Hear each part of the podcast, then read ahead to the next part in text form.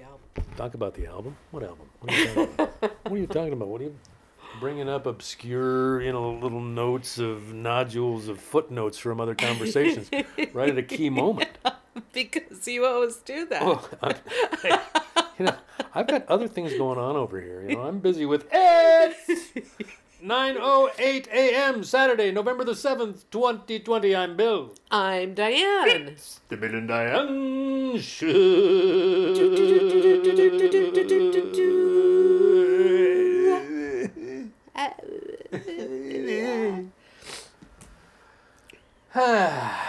Lovely morning here in the treehouse. Candles are lit. Lots of uh, soft, uh, sparkly things going on around. Little bits of tinsel and uh, glitter. I got myself a cup of coffee here, and I'm going to take me a sip. No tinsel. I know. No glitter either. but still, Ah, ham and eggs. there are The you know- effects of tinsel and glitter. Right, right. It's the it's the fairy flex, you know, the the the uh, Les Paul marching powder, the uh, you know whatever it is, it causes the refraction of light in this particular kind of way. Besides that, though, it's been a quite a hectic week here in Lake Amphetamine, as per usual, wouldn't you say, Diane? I would say, Yes. and I would just say, because we will not speak about the things that we do not speak about, but Those things which shall not be mentioned. you can go. Your your head has probably been in those things. No, no. How, how could it possibly? It's just peripheral too, stuff. Yeah, too much this week. But The as world is too much with me. yes, as with all of you, uh, we have been on tenterhooks, and now the tension has been released. So we will talk about other things. What were we just talking about? The the listeners will know. Oh. I don't need to say anything more than Oh. that. I meant before uh, we were talking about other things. The uh, the uh, week has been there's been weather and things, weather and food, and uh, some some poetry and music. That's happened. I don't remember it very much. Uh, I don't. I don't remember last Tuesday night that as well as I remember the other ones. Yeah. Well, And, uh, yeah. But I think the the, the rolling on of the Tuesdays. The tenterhooks uh, kind of cause well, yeah, and I think there may be, uh, you know, one will be able to make some sort of a flow chart of the mood swings and the, Pardon me, I'm having to have another drink of the coffee. the variance in neuroses levels and things like that. You boy, Uh, that's good coffee. it'll make a pretty accurate uh, Venn diagram of the internal motion of the ocean, as they say. Have we been cryptic enough? I- I- Let's talk about music, Dan. yes. Well, because I, I want to, I actually want to just go ahead and talk about music. yeah, yeah, because yeah, I'm fine. because first of all, my voice a- is still a big- husky it's a after big subject today. This is a big subject. This is not. my a, voice is is husky after listening to a song from the album that we are going to feature today um because it it made me cry in that wonderful way that Right. you love to cry Yeah, that kind of cry that makes you feel released but not sad but it come kind of comes in out of left field too. Yeah it really does You know, it's you think, oh well, it's gonna, and then I don't think this is really going to affect. I was just. and then and then right afterwards bill turns on the microphone after i've just been Well- weeping in this wonderful way but uh, but i want to say why i was listening to this album today and have been all week it's because of the tenterhooks thing first of all and but it was started by my birthday celebration concert with bill davy and kat eggleston. Right. and out of I, I was just so surprised when she was first introducing the song. She said that she'd been working on a song that she knew i loved and uh, that it was a really hard one. And i had i was so thrilled ecstatically thrilled that the song was Famous in France by Michael Peter Smith of Chicago, Illinois. Yeah. So I want to talk a little bit about how he was introduced in my life through Cat, which is uh, uh, so interesting. Uh, the story of my musical tastes have definitely been influenced incredibly by Kat Eggleston uh, because she has actually ventured out into the wide world of. Right, she left town. She left town. She lived in Chicago, Illinois, and I've never done that. and during that period of time, she uh, introduced me to so many artists, and Michael Peter Smith was one of them. And the when she first was telling me about Michael Peter Smith, uh, she was telling me about her interest in eh, because they became friends and um, and she was singing Princess and the Frog, and that was the first uh, my first introduction to him as him being him. And she told me that she he had been the person who wrote The Dutchman. And I was like she said, You know that song and I was thinking, Do I know that song? And then I looked it up and I said, Oh my god, yes I know that song. You know, it just was not a song that uh that the name made me think of it. But I had heard it not done by Peter, Michael Peter Smith. I had done had heard it done by Steve Goodman. Goodman, right. And it was on the radio quite a bit, and I loved that song. But anyway, uh, Kat was in Chicago, Illinois at that time, and she told me that he was going to be playing at the Seattle Folklore Society, uh, doing a performance there. And she said, I would really appreciate it if you would go because uh, because he's not well known out there, and I want to make sure he has a good audience, you know. And I still remember that night so well because I went by myself. You know, I I will do anything for Cat, and I was just like I didn't really know. I knew I liked that song, you know, and I knew I liked the Dutchman, but I was willing just to go and and experience this as a total newcomer to his music. And I remember as I was walking in the door that there was this guy hanging out in front of the door and um, kind of grinning at everybody as they went in, and but I didn't know who he was. And then when I got in the audience, and the, he did have a good audience, so I'm really happy that that was true. And and then he was the guy who got up on stage, and and he's kind of a he's a sort of burly looking man. He's not. Um, he's uh he doesn't look like he would be a folk singer. I don't know how why that is but it's true. And and he had an amazing night. He made me laugh and cry. And i mean some of his songs are just wildly funny and other ones are wildly sentimental and and touching. And and uh, he kind of reminds me of you and Kat in that way. I mean, I love that combination of funny hilarity and then touching, and because I feel like you're kind of riding the whole uh, gamut of human experience, and I so appreciate that kind of wit, uh, both wit in the sense of humor and just in the sense of intelligence, you know. But uh, so, because Kat played this famous in France at my birthday, the echo that came was that she had played it for another birthday uh, celebration for me that I had recorded. Uh, and we've actually played that particular uh, recording at one point on the Bill and Diane show of her singing Famous in France. And that night, uh, it was an impromptu birthday celebration because Kat was in town, and I uh, I had uh, we were just going to have birthday a birthday celebration by ourselves, but then Klaus Lenzian had come to the door. Uh, Klaus, a, a local guitarist who uh, he was quite an amazing guitarist, and he good.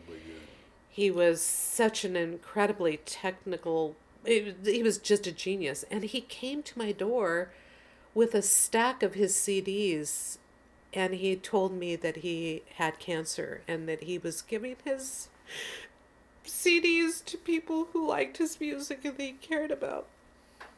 So I said, Klaus, I'm going to be getting together with Kat. Would you like to come over and we'll have a birthday celebration? You know, I'm just just hanging out. So so that night we had Kat and my good friend Julie Allman and Dale Blindheim came and Klaus, which was the last time I ever saw him, and his wife Linda, Lindsay, came over and Klaus was lying on the couch because he was not taking he was he did not try to combat his cancer through any pharmaceutical means and or any radiation therapy so he was in pain a lot but that night was the night that Kat sang Famous in France, and we were all guffawing. And to hear Klaus laughing during this time that was painful for him and everything. So for me, that for her to play it on my birthday was echoing back to that birthday Right, and right. sort of like the echo back to all the other times. Wow. So anyway, during this week on Tenderhooks, You've had a you've had an interesting life, Diane. You have. You have had an interesting life, you know. You tell it well too. If But, well, the I feel very grateful for all the the twists and turns my life has taken to introduce me to such marvelous people. Yeah. Anyway, this week while in the tenterhook status, I thought I've got to listen to something uh, funny. Yeah. I just have to. And I was thinking, you know, I've never heard Michael Peter Smith from Chicago, Illinois play Famous in France. I wonder what he sounded like doing it. Because Michael Peter Smith, he's not an elegant singer. You know, he doesn't He's a songwriter. he's a songwriter and and uh, so a lot of times the things that he has written kat just interprets beautifully and i was just curious how she Right. uh, changed it and when i listened to him do it i thought oh my gosh he actually did it better than Only because he's got the voice. he's got the voice He's to do a- the oh, oh but uh, but then i listened to this whole album Which was not available, I don't think, before he passed. No, he, Yeah. yeah. because the thing is, Michael Peter. Smith is also. He passed away this year, wasn't it? Yeah, I believe so.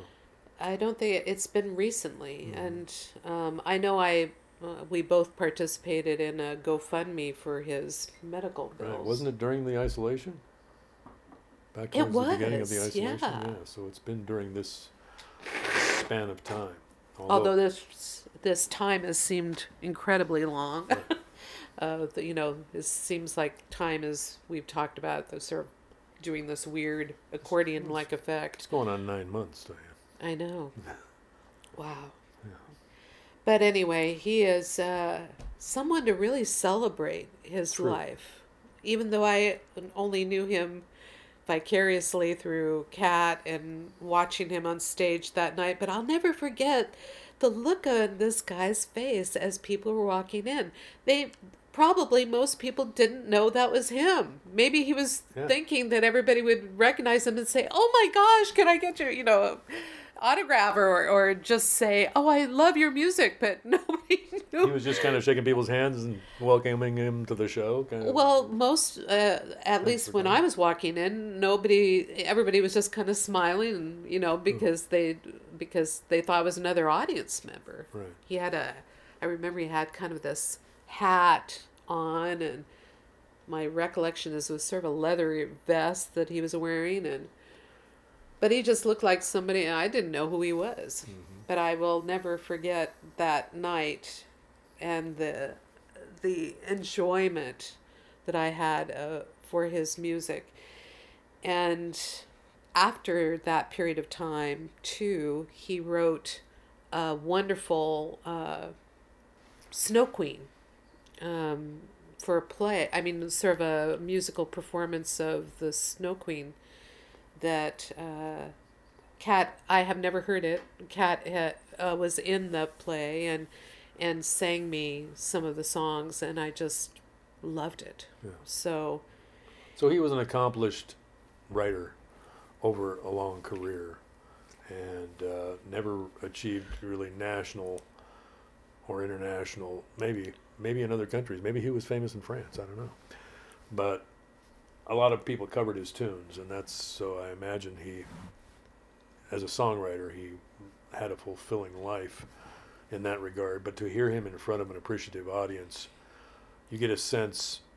I mean, I've always had the sense of Michael Peter Smith, and like you, I've only he's grown as a legend th- mostly through Cat yeah. and through hearing uh, Steve Goodman do the Dutchman and stuff like that. Um, but you have a sense that he probably didn't wasn't always playing in front of appreciative audiences. That he went through a period of time where he was doing bar gigs and stuff like that, like the rest of us, and maybe in his later life, people started coming to listen. You know, instead of coming to drink or doing whatever else that people do in those kinds of places. So to hear him playing in front of front of an appreciative audience, you get the sense of his appreciation, uh, and that there was a, you know, that the the feelings he's having towards the audience during this performance have not always been there. So that there, his sense of gratitude in the moment is palpable. You know. Well, that's why this this album is called "Such Things Are Finally Done," yes. and man, it was tough to choose. I mean, I had already had my idea of famous in France, and then this uh, there was one cut from this that we've played a long, long time ago on the Bill and Diane show, because Kat had said, "You guys have got to listen to this song," and it's called Zippy Yeah. and she did not introduce it by anything but just saying the song's name. We went and looked it up, and it was, oh, it was so. For I hope that some of you have never heard this song because you will so enjoy it. But anyway, that cut was on a compilation album when we first were looking it up, Right. and it was called Tales from the Tavern. And so this week I was looking up, I was trying to look up uh, Famous in France, but I also was trying to look up Zippy because I thought, oh, I would love to hear that song again. And then this this album came up, and it is such a great album because It's everything I love about recording in that it's a live album. It's just him and his guitar in front of a, a intimate sounding crowd. It doesn't sound like a very big room, just acoustically, and it's just everybody's in their element. You know, the people are there because they appreciate his music, and he is there to present it in just the best way he can that night while he's feeling all this energy coming from the crowd. You know, I know what that feels like, and so to have uh, to have a performance like that actually be the one that gets recorded and preserved is just it's like yes it's impeccable it is you know Well, and they have the all the wonderful banter that Yeah. he has, and and he's got some wonderful banter. In fact, on this album, he has a couple of jokes that uh, that are not on our uh, thing, so we have to direct you to to this album.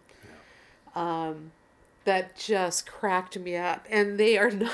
It's, it's just the way he tells it, but for me, it also kind of did this dual purpose of reminding me of the joy that I have in live audiences when we can't be there, you know. Yeah. All the the laughter and the clapping. when you've been there it's like it's like listening to ba- a baseball game on the radio once you've been there you know what it feels like so you can you can put yourself there because you've been there in the past and that's what it feels like listening to that album because we've all been hopefully everyone uh, has had this experience uh, at a concert some night where it's just there's just this two-way kind of symbiosis going on that is undeniable so that that creates a different uh, a third kind of energy in the room that is a product of the contact between the performer's energy and the audience's energy and it's just a one of a kind sense of community that is visceral and that is in you. And then you put yourself in the performer's posture in that equation, just even in your imagination, and it's like, wow. Because there, there is no other way to talk about that feeling except as something separate from the two things that create it, you know? So it's a, a another level of experience that is uh, pretty rare, you know? But once you have it, then any live album you listen to, you can infuse it with, especially if it's a, an album that is similar in size, uh, in terms of the acoustics and the size of the room and the sense of, of the room on the recording. Uh, you know, especially if it's that kind of live album, you can just put yourself right in a seat, right down front, and be part of it again. And that calls up emotion in uh, someone who's listening to someone you've never heard before. Suddenly you are able to experience it uh, in a way that is familiar. It's not really identifiable except as something unique to that interaction. So, anyway, it, it feels like it, it's physics. It's like quantum physics. It's the way it happens. So, it's an experiential thing that registers on the atomic level or on, in some way. Uh, that is unique. And uh, just once you felt it, you know, you will always uh, feel it. You will always uh, recognize it. And you move toward it kind of instinctually, you know. Well, I think we should give them the taste and then encourage them to go listen yeah, to there's the whole so album. many good songs on this recording. So we're picking out a couple of ones that are occurring to us in the moment. I wanted to play the Dutchman because I thought people maybe weren't familiar with Michael's music and might need that as a good reference point. But the Dutchman is there, or you can look up Steve Goodman's version of the Dutchman. Um, you've got more enough information, so we're going to play the ones we want to play. Yeah. Michael Peter Smith from Chicago, Illinois. Thank you, Kat. You guys know real art when you hear it.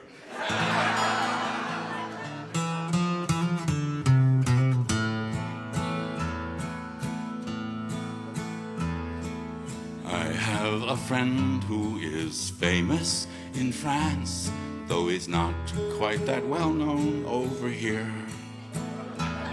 It's hard to explain what he does there in France, but it certainly keeps him in beer.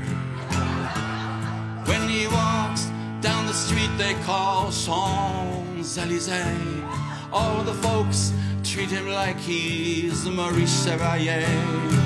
When he goes in a bar, he gets free Cabernet. It pays to be famous in France. Famous in France, well then French fries are free, or snails or Dijon as you prefer. And French kisses, of course, happen so constantly. Soon your tongue can't pronounce ends of words.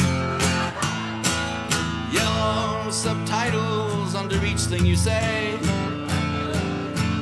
They put you on stamps dressed up in funny ways. A toga, a spear, a gauze, a beret. What the hey, you are famous in France.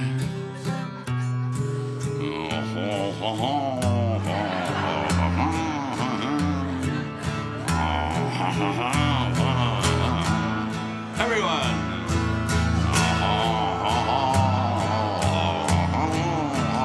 Beautiful.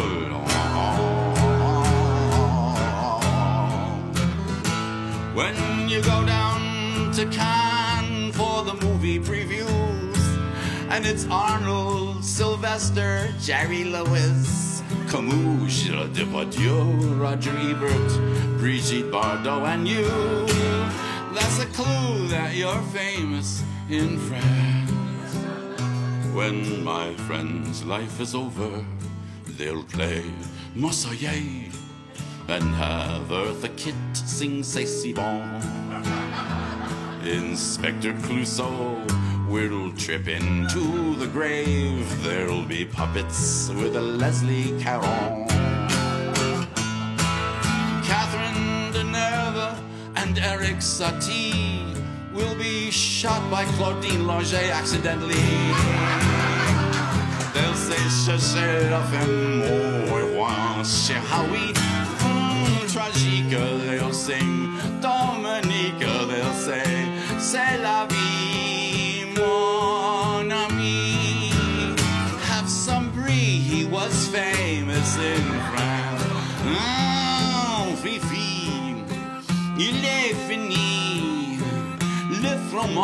courage. Grand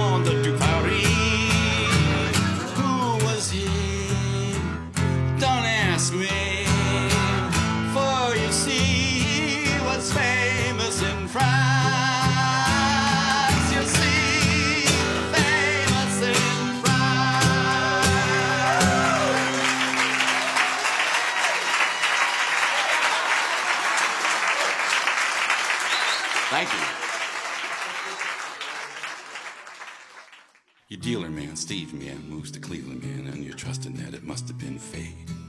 After all, by now, most of your best friends. You're either busted or straight, or dead from smoking and drinking, and you're thinking, man, now that you're a senior, um, oh man, you want to wean yourself from the wicked weed.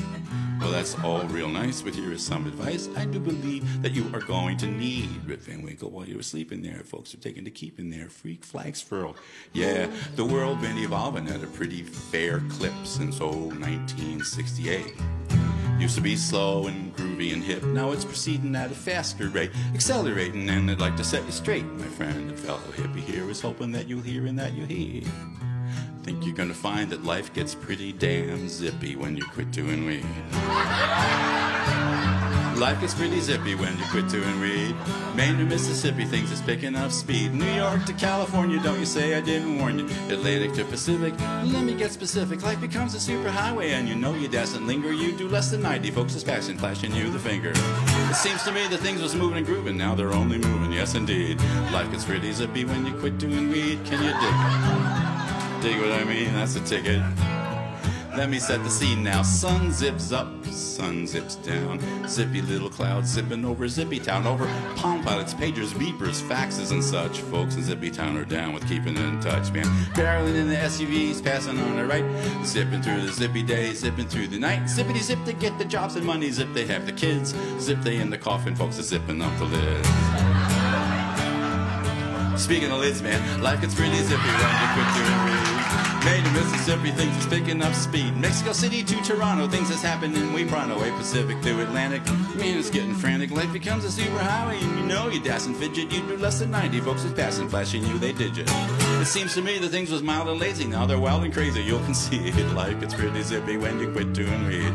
Power mowers, leaf blowers, car alarms blasting so long. Janis Joplin, hello Marilyn Manson, folks zipping to get married on TV for fame and greed. Zipping down to the Bahamas, zipping back to Pop and Mama, weed whackers, air hammers, trucks going backwards. Everybody's under construction, steroids, liposuction, space station, satellite, taking pictures day and night. Upgrades, power walking, your machine and mind talking, gridlock, pre-approved. Bring that cell phone to the loop. Big Brother CNN news to drive you around the bend. Green ketchup, you're right here, warming up the atmosphere with grandma's homemade apple pie, which has been genetically modified by robot dogs on eBay who copyright your DNA.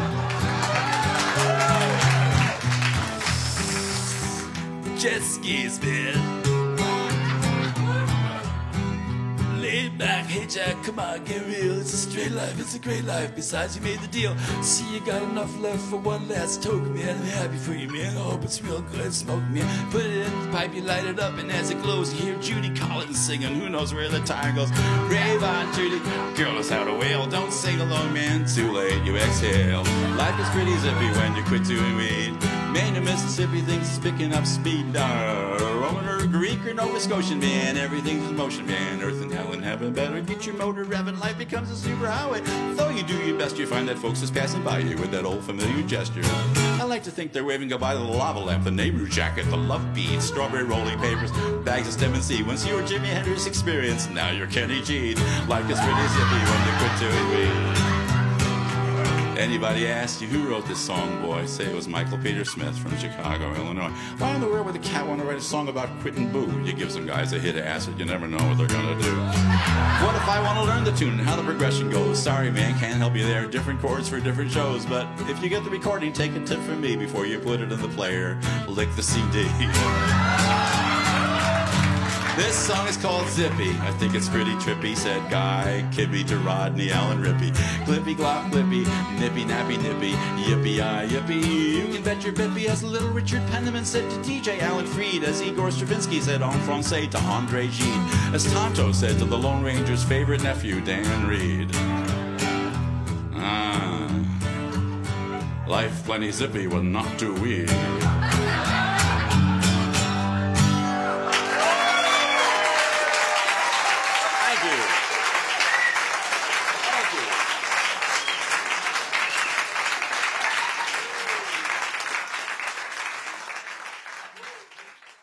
I started playing the guitar, my notion of guitar playing at, at 15, being that it was approximately 1957, was this.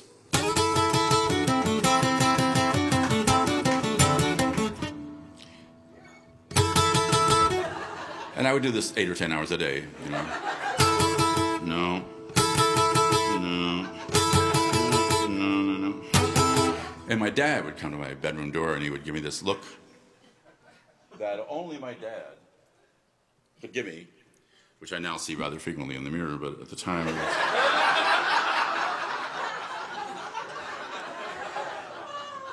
and he'd go, Michael, pal, give it a drink. And I'd never heard, to this day, I've never heard anybody else say, give it a drink. But I knew what it meant, you know what I mean?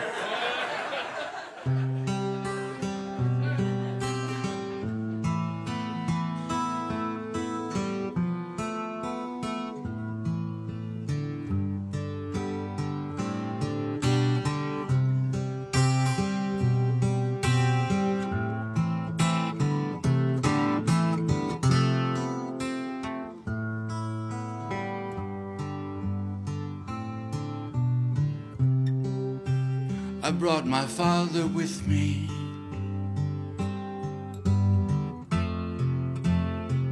I hope that you don't mind. I couldn't find it in me to make him stay behind. Tonight the snow has fallen. Trees are white and old. Their heavy branches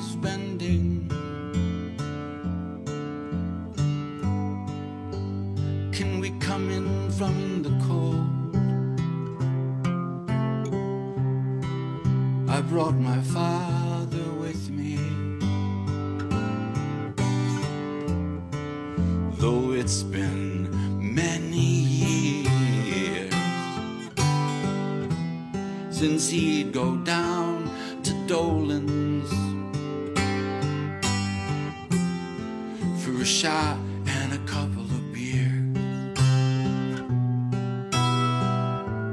When he'd take me with him and he would buy me a coke. surely made my day. Now I take my father with me.